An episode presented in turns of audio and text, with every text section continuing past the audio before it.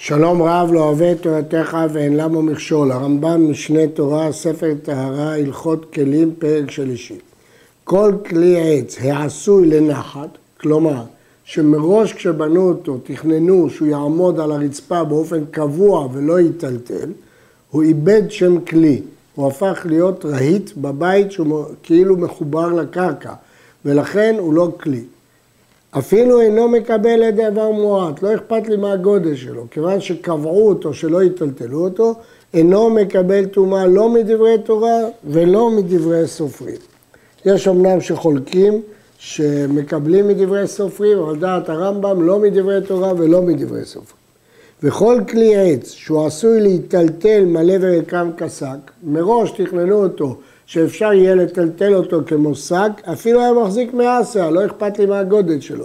ואף על פי שיש לו שוליים, הואיל ואינו עשוי לנחת, הרי זה מקבל טומאה דין תורה כשאר כלי כיבוד. כלומר, אם מראש תכננו את העץ שהוא עשוי לנחת, כלומר לשבת על שולה ולא להיטלטל, לא חשוב כמה הגודל שלו, הוא לא מקבל טומאה. ואם הוא עשוי מראש כדי להיטלטל, גם אז לא חשוב מה הגודל שלו, תמיד הוא מקבל טומאה. מתי הגודל קובע? כשזה נעשה לסתם. כל כלי עץ שהוא סתם, לא קבעו אם זה לנחת או כדי להיטלטל, עכשיו זה תלוי. אם היו שוליים לשב בהם על הקרקע כדי שלא יהיה נוח להתגלגל, אז התנאי הראשון שיש לו שוליים שהוא עומד על הקרקע, והיה מחזיק 40 שאה בלח שהם קוריים ביבש, המקביל להחזיק 40 שאה נוזלים זה שני, שני קור של קטניות או דברים כאלה, אינו מקבל טומאה לא מדברי תורה ולא מדברי סופרים. למרות שעשו אותו סתם, כי הצורה שלו, הגודל שלו, מפני שחזקתו שהוא עשוי לנחת. אם יש לו שוליים ואם יש לו גודל כזה, מן הסתם הוא מיועד לנחת.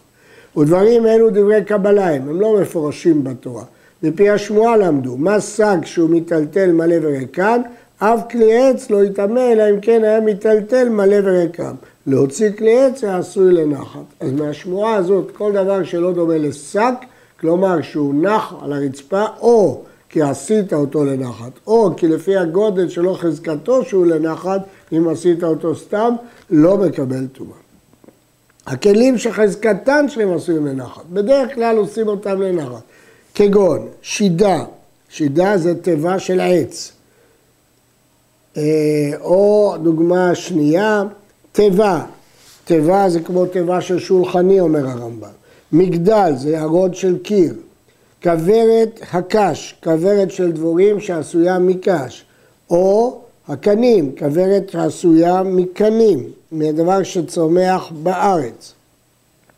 ובור ספינה גדולה, כותב הרמב"ם בפירוש המשנה, עושים באוניות גדולות בריכה של עץ, ממלאים אותם במים כדי שישתו ממנה אנשי האונייה, והוא נקרא בור ספינה גדולה.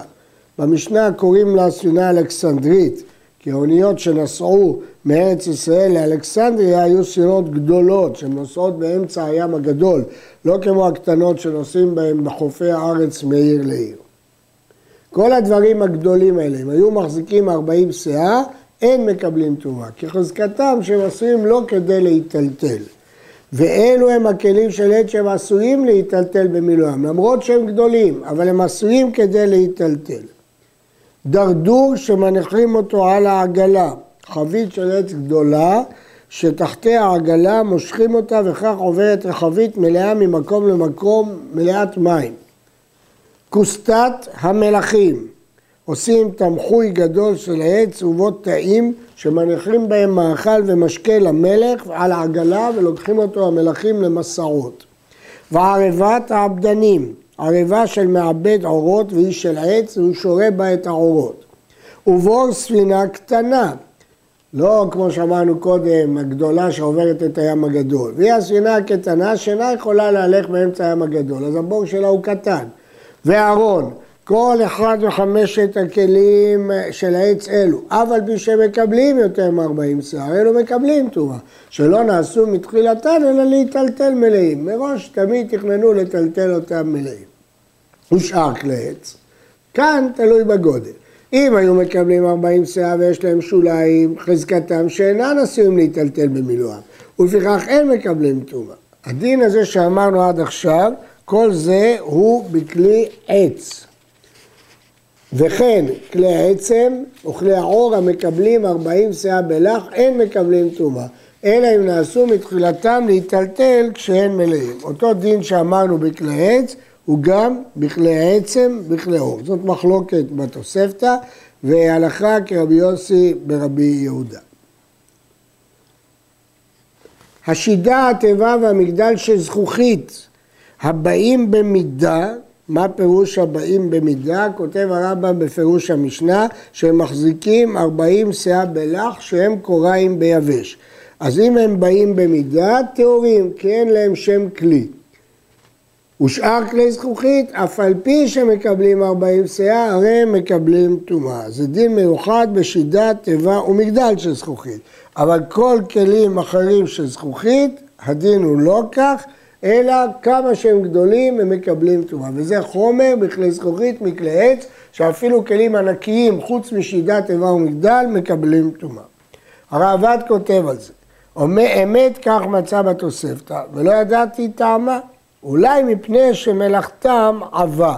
כלומר, מדוע בכלי זכוכית יש דין מיוחד שהם מקבלים טומאה.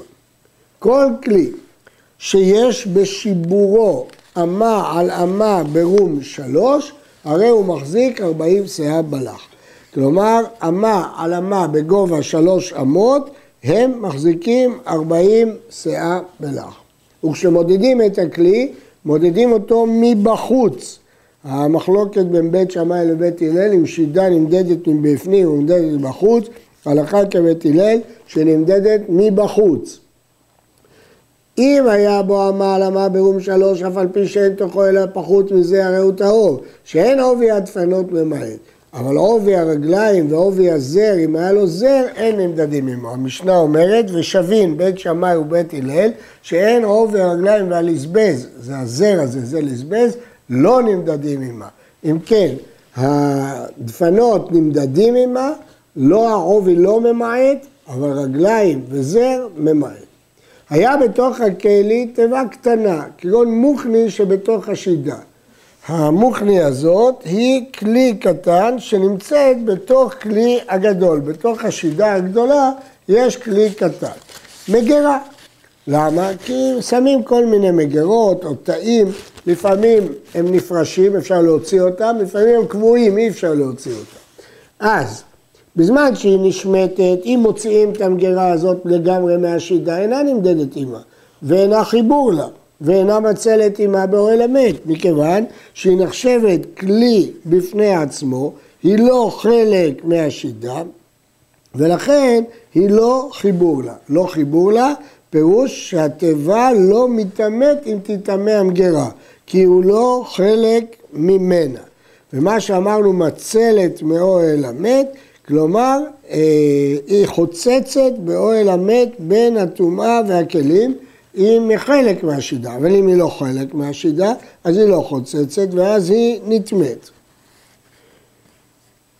והלכה נוספת שקשורה לזה, ואינה חיבור לה ואינה מצאת עימה באוהל המת, ואם אינה נשמטת, נמדדת עימה, והרי ככלי אחד, אז היא גם מצלת עימה באוהל המת.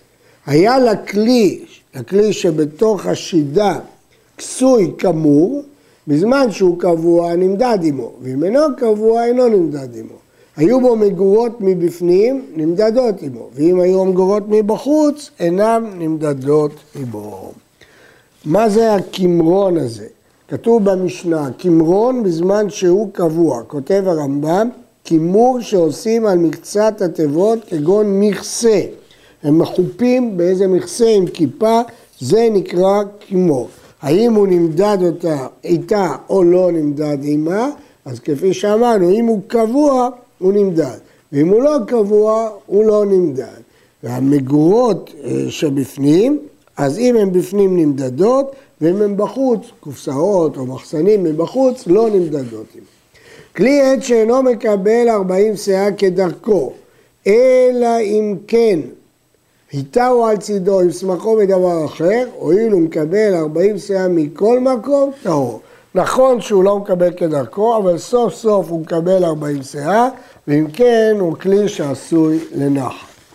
השידה, התיבה והמגדל, שנתלה אחת מרגליהם, אף על פי שלא נקבו, אלא הרי הם מקבלים, הרי אלו טהורים, ועדיין שוליים יש להם, וחזקתם שהיו לנחת, שהן לנחת כשהיו. כלומר, אם נתלה אה, אחת מרגליהם, אף, אז אם הם מקבלים, טהורים. למה? למרות שהצורה שלה נפסדה, בכל אופן עדיין הם מקבלים ולכן חזקתם שהם עשויים לנחת על השוליים שלהם. יש להעיר שהרייבד חולק על פירוש מוכני. כותב הרייבד מעולם לא שמענו מוכני תיבה, אלא גלגל ואופד שהוא מתגלגל עליו. אז המוכני של העגלה זה גלגל של העגלה. כמו ששנינו, אף הוא עשה מוכני לכיור שלא יהיו מימיו נפסלים בלינה, והכוונה גלגל שמורידים את הכיור למטה. ולי נראה שזה הגלגל אינו אלא למעלה על שפתו שמעלים התבואה לשידה באותו גלגל, כי יש טורח במילואו או בהריקו. זה המוכני. הכסף משנה מעיר עליו ואומר, אה, כתוב בזמן השידה בזמן שיש, המוכני בזמן שיש בתוכה מעות. וכי דרך לשים על גלגל המתגלגל מעות, אז ודאי שזה כמו הרמב"ם. וכך כותב המעשה רוקח, וכן הכריחו התוסות במסכת שבת, שמוכני זה כמו כאן, כמו מגירה, כמו כלי, ולא כמו גלגל, כפי שפרש רבנו תם. עד כאן.